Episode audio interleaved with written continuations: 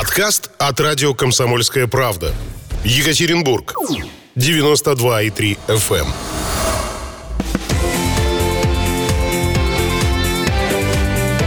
эм. Картина недели. Здравствуйте, уважаемые радиослушатели. Это радио «Комсомольская правда» в Екатеринбурге на 92,3 FM, эм, в Нижнем Тагиле 96,6 и в Серове 89,5. Кроме того, нас можно слушать не только в FM-диапазоне, но и через э, наш сайт, благодаря сайту ural.kp.ru, интернет-вещание радио КП э, в любой точке мира, в любой точке планеты, где бы вы ни находились, за городом, там, где не принимает FM-диапазон, вы можете нас услышать и присоединиться к нам. Чуть позже я скажу номера телефонов, э, сообщения, которые вы можете оставлять. Сейчас хочу представить, с кем я буду вести картину неделю, с кем мы будем обсуждать самые главные важные события, случившиеся а, в течение этих, ну, неполных пяти дней. Это журналист, блогер и телеведущий Евгений Енин. Евгений, здравствуйте. Добрый день. И еще один журналист, помощник сенатора э, Аркадия Чернецкого, Константин Пудов. Константин, здравствуйте. Добрый день. Э, сегодня э, мои коллеги, журналисты и Евгений Енин, и Константин Пудов находятся не в студии комсомолки, а мы работаем в удаленном режиме. Э, они у нас по скайпу с нами связались, и, соответственно, я не буду видеть вас, вы не будете видеть меня. Тем не менее, мы будем отлично слышать друг друга и говорить, говорить о том, что же случилось интересного, важного, не знаю, может, необычного. Э, давайте вот прежде чем я списочек-то скажу, что мы будем обсуждать, может быть, Константин, Евгений, вы свой списочек скажете? То есть какие, по вашему мнению, самые главные, важные и значимые события происходили на этой неделе? Ну, кроме, разумеется, голосования по поправкам в Конституцию. Ну, разумеется. Но если кроме, то, Люда, ты говори, кому говорить. Потому да, что, да, знаем, хорошо. Евгений, давайте начинаем с вас. Если не брать голосование по поправкам, то сегодня должен быть, может быть, уже начался уже суд начался. Э, церковный над Хиегуменом Сергием, да. Он должен быть последний, после которого придет, не придет, неважно, после него принимается решение. Мы поговорим об этом Второе, обязательно, да. Второе, вчера Екатеринбург получил э, статус города трудовой доблести, это действительно важно и приятно. Об этом и сегодня тоже у нас поговорим. будут салюты по этому поводу какие-то. Ну, я думаю, что хватит.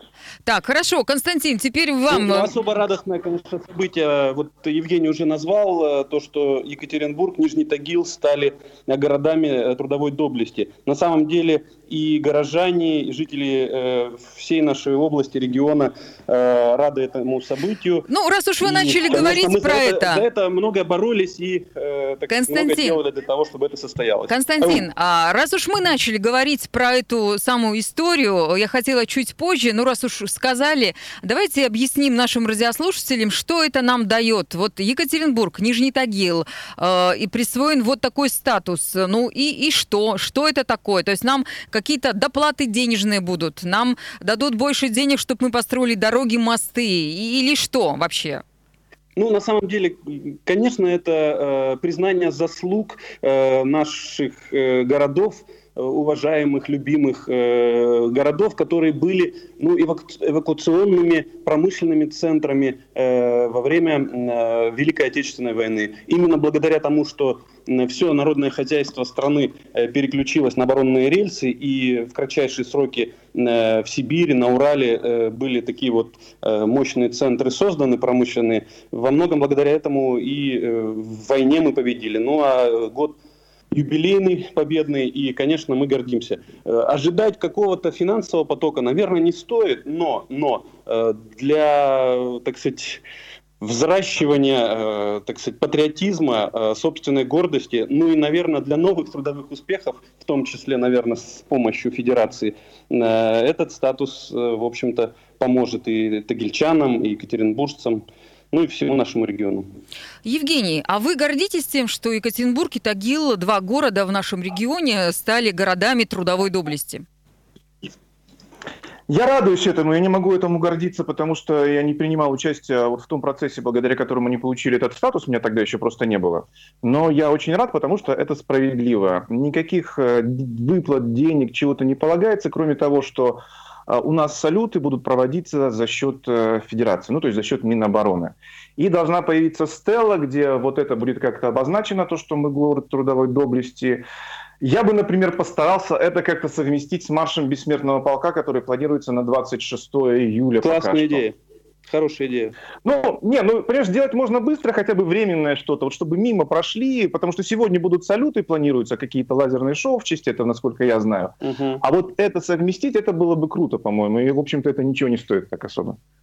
Вы знаете, в 2005 году, когда э, мы на, обор... на площади обороны ставили памятник Седой Урал, э, уже тогда люди э, говорили, и власти, и, так сказать, инициативы такие проявляли, чтобы вот статус города как оборонного центра промышленного, кстати, к которому он остается и сейчас, ну, был отмечен и получили, что называется, ну, по заслугам, по вкладу э, в это великое дело. Ну, это, это состоялось, это хорошо.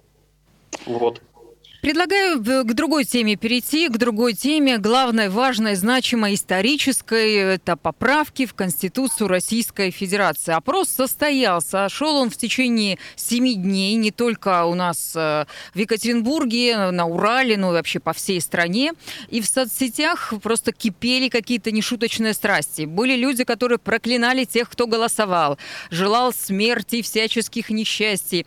Хотя, казалось бы, ну кому какая разница? Пошел человек проголосовать или не пошел. Зачем же оскорблять тех, кто был на избирательных участках? Евгений, как вы думаете, откуда эта агрессия взялась? Ну, она никуда, собственно, не исчезала. У нас э, накопилось в обществе, если мы говорим именно об, этой, об этом факторе, об агрессии, накопилось большое раздражение, и э, срач в соцсетях начинается совершенно по любому поводу. То есть у нас такая национальная забава разбиться на два лагеря и начать ругаться в интернете. А поэтому вот это ни, ничего не добавило, просто появился политический фактор в виде голосования по поправкам, неоднозначный фактор, потому что там есть э, по поводу чего задать вопросы по поводу и процедуры, и по поводу самих поправок, поэтому, ну да, ну вот люди раскололись. Мы, мы, мы расколоты, мы любим драться, мы любим ссориться. Это просто факт. Константин, что добавите?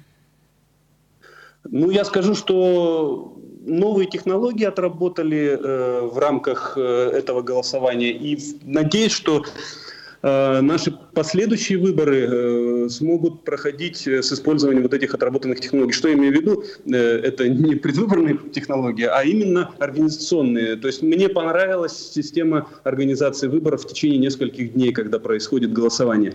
И я вот общался с специалистами в избирательных э, комиссиях, и с руководителями. И, э, значит, аргумент о том, что это гораздо дороже, чем обычные выборы, которые проходят в один э, день, ну, на самом деле э, не соответствует действительности, потому что наши участковые избирательные комиссии, они включаются в работу за полторы-две недели, ну, уже принимают тех, э, по старой схеме, тех э, желающих голосовать, которые голосовали по открепительным там талонам и, и, и не имели возможности принять участие в день голосования, в воскресенье. Так вот, вот система, которая была использована сейчас, когда все э, там 7 дней или, может быть, чуть меньше будут использоваться полностью для любого желающего, так сказать, голосовать, она, на мой взгляд, очень, э, так сказать, конструктивна и позволяет, ну, спокойно, без э, нагнетания, э, без вот этой вот искусственной явки, значит, проводить выборы. И людям комфортно, и, ну, собственно, каких-то вот организационных истерик не, не происходит. Это такой конструктивный подход, я думаю, нужно и, возможно, и, скорее всего, будет использоваться в дальнейших выборах, так сказать, в единый день голосования, который там вот в сентябре будет и так далее. Самая высокая явка вот. была зарегистрирована у нас на севере Свердловской области, в городском округе Пилым. Там практически 80% избирателей пришли. Э, и вместе с тем самые крупные города региона, ну это Екатеринбург и Нижний Тагил, естественно, они показали самый низкий результат. 45 э, и 46 процентов соответствует. Э, Евгений, вопрос к вам. Как вы думаете, почему? А, во-первых, это не низкий результат для Екатеринбурга, это Совершенно верно, я согласен. Вот серьезно, я, я бы так сказал, что было бы у нас процентов 30, больше 30, я бы то сказал, что это хороший результат для Екатеринбурга. Всегда мегаполисы голосуют меньше, голосуют более оппозиционно, чем э, какие-то, извините, но глухие деревни, где, опять же, заняться людям особо нечем, а тут можно э, сходить проголосовать, да еще на какой-нибудь там передвижной участок, который к тебе лично приедет. Э, какое-то у людей есть развлечение. А поэтому явка у нас вполне приличная. Ну вот, кстати, мэр Высокинский, он тоже считает, что Екатеринбург показал хорошие цифры, потому что обычно на выборы приходят порядка 30% избирателей. Константин, а как вы считаете, вот Екатеринбург у нас такой протестный город, что избиратели всегда показывают такой низкий результат? Это всегда происходит? Я бы сказал, Екатеринбург не протестный город, Екатеринбург либеральный город, где э, большое количество мнений, где э, высокая концентрация средств массовой информации, где э, интеллектуальные люди, образованные люди и люди, э, отстаивающие свое право на собственное мнение и ну, на право принимать э, свои решения. Поэтому нужно уважать э, волю людей и тех э, 45% э, там, 500 тысяч, которые пришли голосовать, и э, 55%, которые не пришли голосовать. Действительно, поддержу Евгения, для Екатеринбурга 45% это высокая явка, хотя, хотя э, также согласен с теми критиками, которые э, говорят о том, что, ну, в принципе, в принципе, э, при такой системе, когда 7 дней голосовали, явка могла бы быть э, и повыше. В этом смысле, ну вот, э, система информирования, привлечения не доработала, на мой взгляд. Ну, ну, элементарно. Вот в моем дворе, в моем подъезде не было никаких объявлений о том, где я должен голосовать. И вся эта ставка на онлайн информирование, она, ну, на самом деле, по-моему, пока еще не на 100% себя э, оправдывает. Ну что ж, спасибо. Мы уходим на очень короткий перерыв, а затем продолжим говорить о самых главных событиях этой недели. Картина недели. Мы продолжаем говорить о том, что же случилось важного, значимого, интересного в Свердловской области за эти неполные пять дней. С нами на связи журналист, блогер, телеведущий Евгений Енин и еще один журналист, помощник сенатора Аркадия Чернецкого Константин Пудов. Хочу напомнить вам, уважаемые радиослушатели, э, телефон прямого эфира, по которому вы можете позвонить и задать вопрос э, моим соведущим, ну или, может быть, прокомментировать, сказать, что по вашему мнению, есть какая-то другая, более значимая, интересная тема история. Э, телефон 3850923, 3850923, код города 343. Ну, еще хочу напомнить, что есть WhatsApp, на который вы можете тоже присылать свои сообщения, вопросы, комментарии. Плюс 7 953 3850923. Это вот тот самый номер, который вы должны запомнить и присылать нам свои сообщения. Итак, э, следующая тема. В Екатеринбурге скончалась скачался депутат Гордумы Елена Дерягина. Первоначально была названа причиной ее смерти коронавирус, а позже было сказано про сердечную недостаточность. А, председатель Гордумы Игорь Володин выразил соболезнование семье своей бывшей коллеги. Предлагаю послушать этот маленький короткий синхрон. Да, то есть мы, во-первых, деньги собрали, понятно, для семьи и организовали все это мероприятие, которое пройдет завтра в 11 часов. И э, действительно, серьезная трагедия, потому что действительно наша коллега, Ирина Евгения, которая была практически четыре созыва работала, и, конечно, пользуется огромнейшим уважением среди населения, не только, и конечно, среди депутатов. И все же вопрос о том, была ли больна коронавирусом Дерягина или нет. 23 июня в Гордуме состоялось очередное заседание депутатов, на котором, кстати, присутствовал глава города Высокинский. Он э, выступал со своим отчетом. А какие же меры предпринимаются в Гордуме и предпринимаются ли вообще для безопасности народных избранников и сотрудников аппарата. Э, мы этот вопрос тоже задали председателю Гордумы Игорю Володину.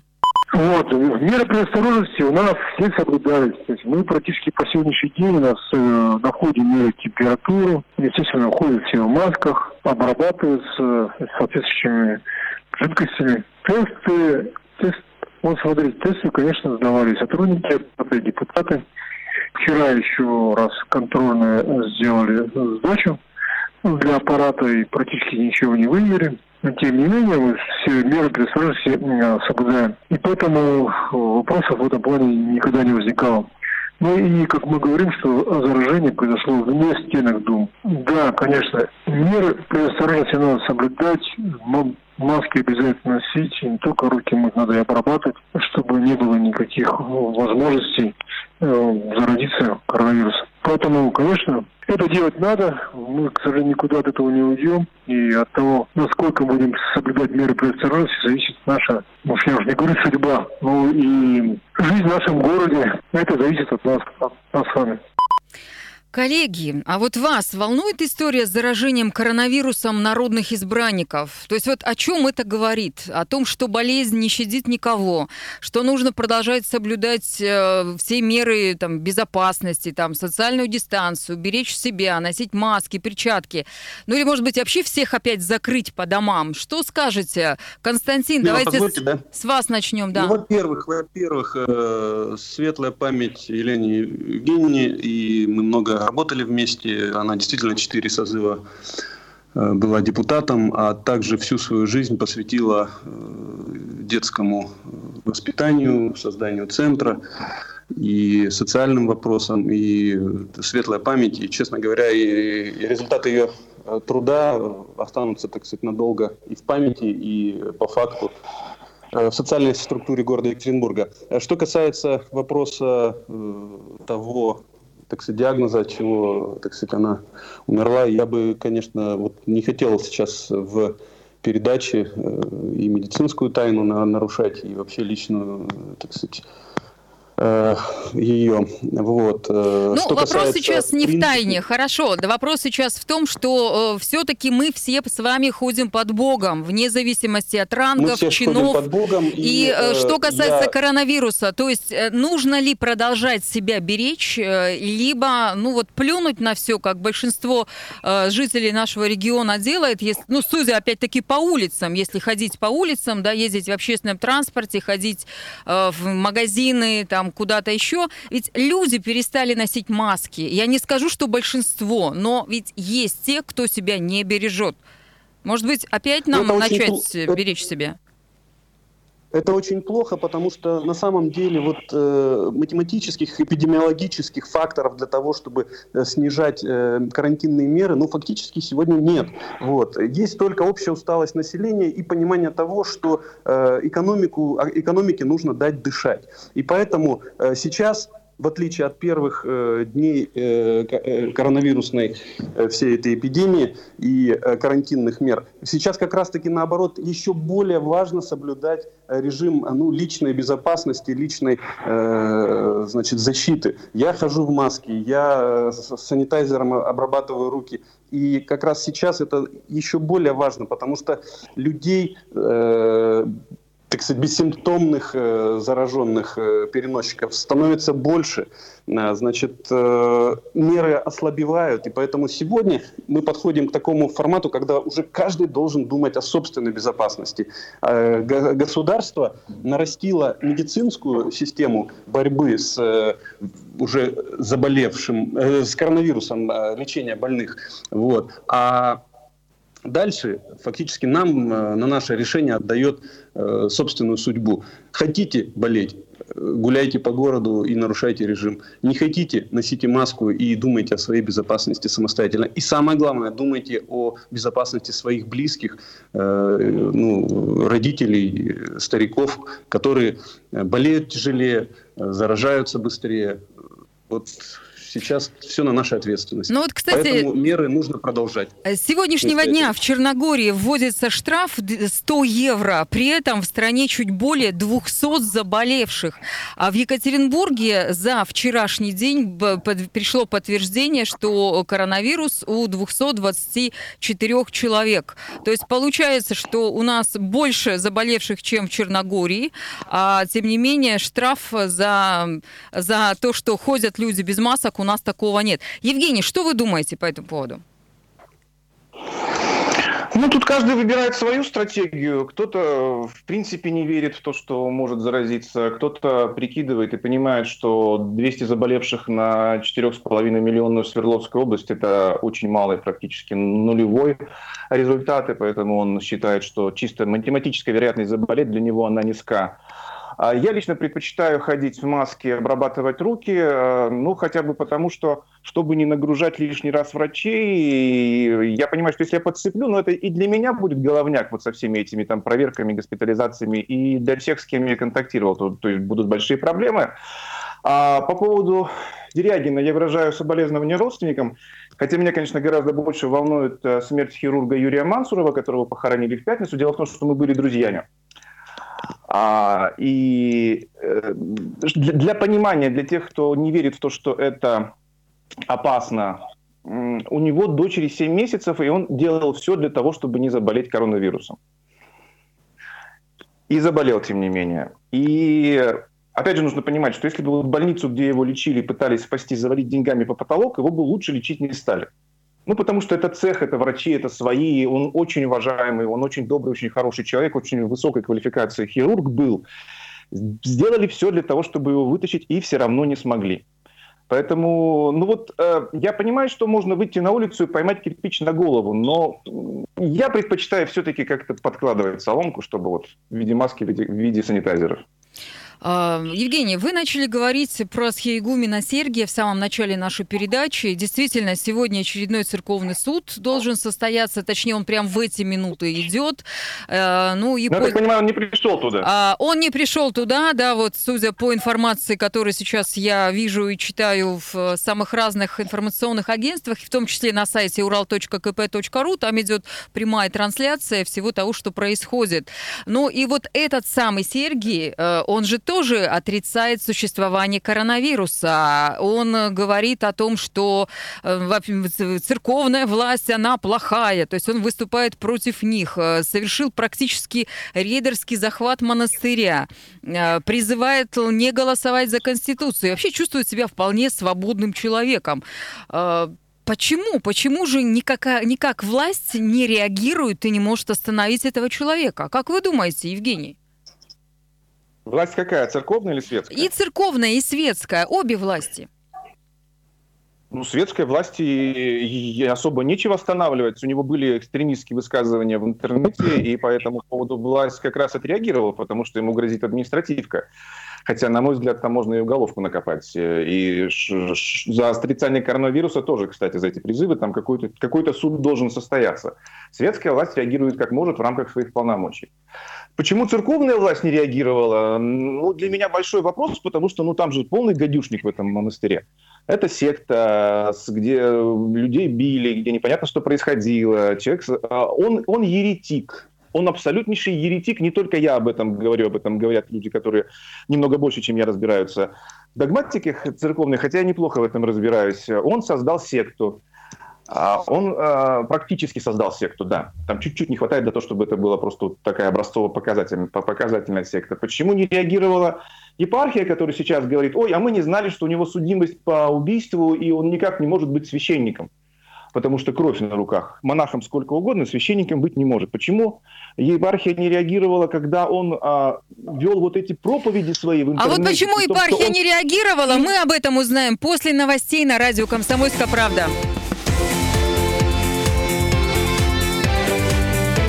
Картина недели.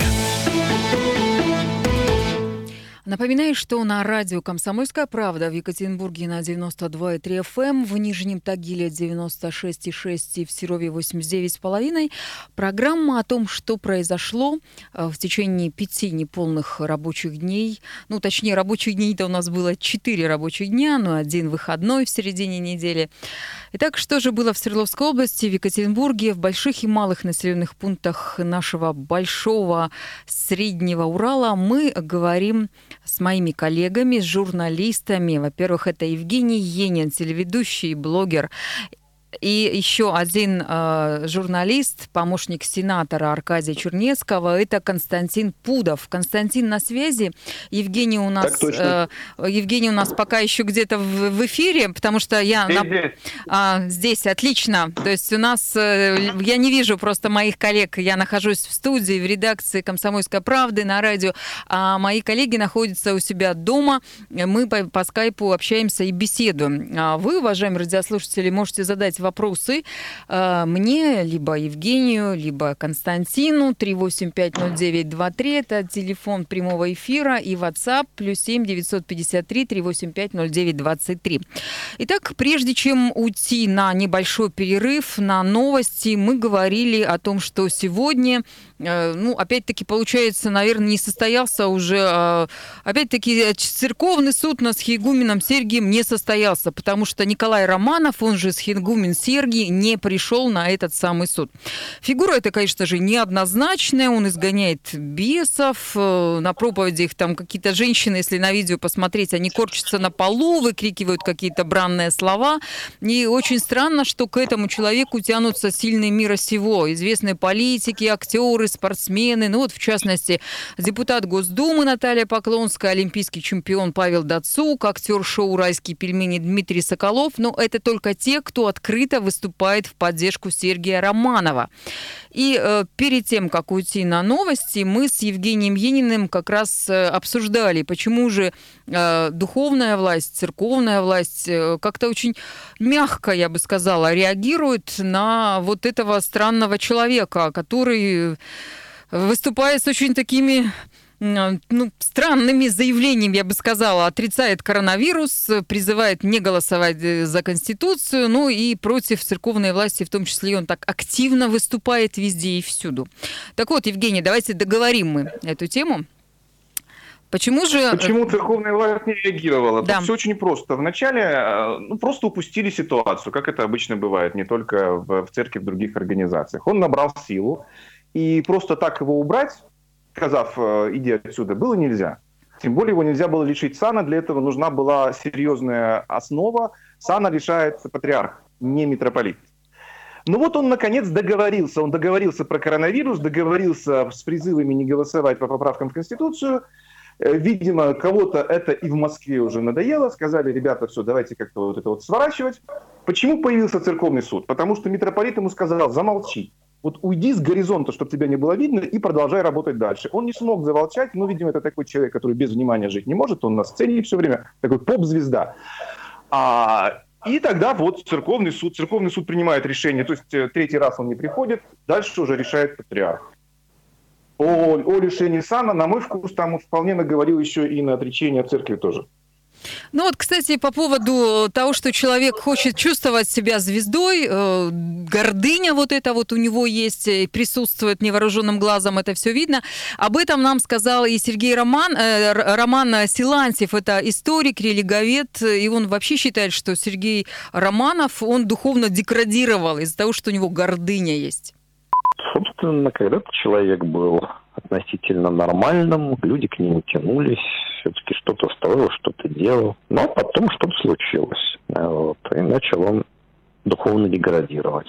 Ну и вот мы видим то, что в итоге происходит, хотя это явно не финал. Ну, в данном случае из-за гордыни вот, считать, что его есть его мнение, есть мнение неправильное. Вот, в качестве мерила своих действий исключительно свою совесть считать, которая его не беспокоит, и значит все хорошо. Ну и требует совсем уж дикие вещи. В частности, созвать поместный собор, чтобы решить его судьбу. Если лидер православной секты впадает в окончательную прелесть гордыню и начинает называть себя сначала епископ, потом патриархом, потом Господом Богом, как у нас у некоторых бывало. Так что посмотрим, как оно получится. Но если Сергей Романов будет двигаться в том же направлении, то, собственно, очень немного людей с ним останется. Ну и к другим темам, точнее к теме. Губернатор у нас Позвольте открыл летнее кафе. А, Константин, у нас уже времени мало, поэтому давайте мы закруглимся с историей э, с этим товарищем э, Сергием Романовым, поговорим о чем-нибудь приятном, потому что впереди нас ожидает теплая, хорошая летняя погода и выходные, а губернатор с 1 июля открыл э, летнее кафе. Он официально разрешил принимать гостей. Э, Нужно ли радоваться этому или, может быть, наоборот, ждать вторую волну ко- коронавируса? Вот об этом мы сейчас и поговорим. Известный екатеринбургский ресторатор Олег Ананьев э, в разговоре со мной сказал, что вот у него, к сожалению, не так много посетителей, э, очень много э, людей в кофейнях, очень много людей в фастфудах, большие очереди, а вот у ресторанов-то ценник выше, поэтому посетители туда и не ходят. Вот так считает Ананьев.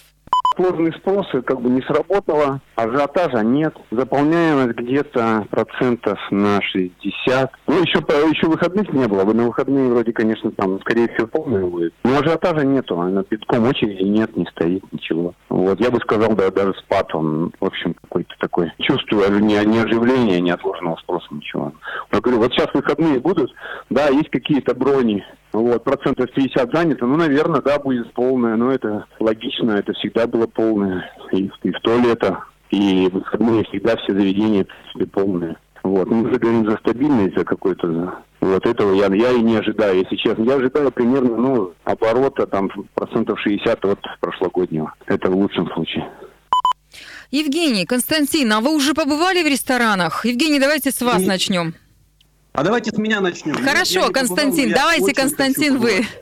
Не были, ну хотите. Мам- Так, а Евгений, а Да. вы? И хочу сказать вот в ответ э, господину Ананьеву, он у нас такой э, сноб от э, общественного питания. А я знаю многих людей, более таких активных, предприимчивых, для которых на самом деле и даже э, ситуация, связанная с коронавирусом, это был вызов работать по-новому. Вот. А сейчас, когда открываются летние кафе, э, у всех глаза горят, и у потребителей, посетителей потенциальных, и у рестораторов. Поэтому я очень хочу, чтобы эта сфера задышала, поскольку мы э, гордимся вот сфере услуг, э, сферой услуг в Екатеринбурге, потому что, ну, действительно, э, это, это, сфера у нас очень хорошо развита, и у нас много хороших ресторанов, поэтому я думаю, что можно даже и показать э, свою поддержку, э, почаще ходить в ближайшие дни, э, ну, там, в летние кафе, э, так сказать, и кушать, обедать, и, может быть, завтракать. Да, это, Ну, конечно, замечательно, только я хочу напомнить, что открыты это только летние веранды. Рестораны, говорю, рестораны и кафе, которые находятся в торговых центрах, они закрыты. Вот Евгения Левандовская, ресторатор, она, может быть, не такая пафосная, как вы говорите, а по сравнению с Ананьевым, тем не менее, у нее прямо несколько точек общепита в Гринвиче, Пассаже, Антее, а, в торговом центре Радуга Парк. И вот у нее-то дела обстоят очень плохо. Ну, после трех месяцев, извините, голодовки, люди вправе и стулья выставить на стол. Все хотят зарабатывать и кормить свою семью. Три месяца это достаточно такой был жесткий срок, когда все было заморожено.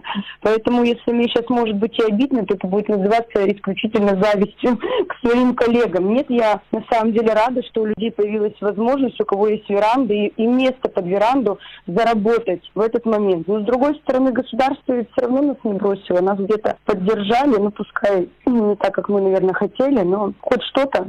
Мы получили субсидии на МРОД, но это пока единственное, что мы получили. Ходит негласный случай, что вроде бы раз веранды открыли, то через две недели откроют рестораны. Но мы во, во все оружие ждем, когда нас откроют. Честно сказать, я не представляю, как это все будет выглядеть, когда нас откроют. А если соблюдать все предосторожности, которые написаны на Роспотребнадзоре на сайте, как мы будем выглядеть вообще охота ли в такой обстановке есть. Но как э, показывает сейчас Инстаграм, на верандах все плотничком сидят, э, и никаких правил соблюдения я там не заметила. Евгений, а вам охота сходить в ресторан, в кафе и выпить кофе или что-то другое на веранде, на улице? Ну, я сегодня планирую пообедать э, на летней веранде ресторана, который расположен прямо дверь в дверь с э, моей работой. А, я не испытываю каких-то опасений, потому что и так брал там еду на вынос. Я понимаю, что есть некая вероятность, что кто-то на нее там начихал бессимптомно. Но это вот тот самый кирпич, о котором мы уже говорили. Что касается того, что как это в принципе на общей картине эпидемиологически скажется, да никак не скажется, потому что, да, я вчера вечером шел с работы и видел там сдвинутые три стола больших таких, то есть явно ждали большую компанию, хотя вроде как это и нельзя большой компании. Но мы же понимаем, что это большая компания вот не за этими столами все равно вместе. То есть хуже не станет. В автобусах, в общественном транспорте люди без масок. Если в каком-то большом, в Гринвиче, там же в гиперболе, люди в масках и контролируют. Э, в магазине на районе, в супермаркете, ну, в маске, ну, разве что четверть э, посетителей, все остальные без масок, и никто ничего не контролирует. То есть хуже от того, что открыли летники, не станет. Я тут просто рад, что наконец они открылись, потому что, э, даже не потому, что мы настрадались, а потому что людей, которые занимаются этим бизнесом, просто жалко. Я бы не хотел, чтобы Екатеринбург остался без ресторанного бизнеса. Ну, я думаю, он не останется без ресторанного бизнеса, это точно. Спасибо вам огромное. Это был журналист Евгений Енин и еще один журналист, помощник сенатора Аркадия Чернецкого Константин Пудов.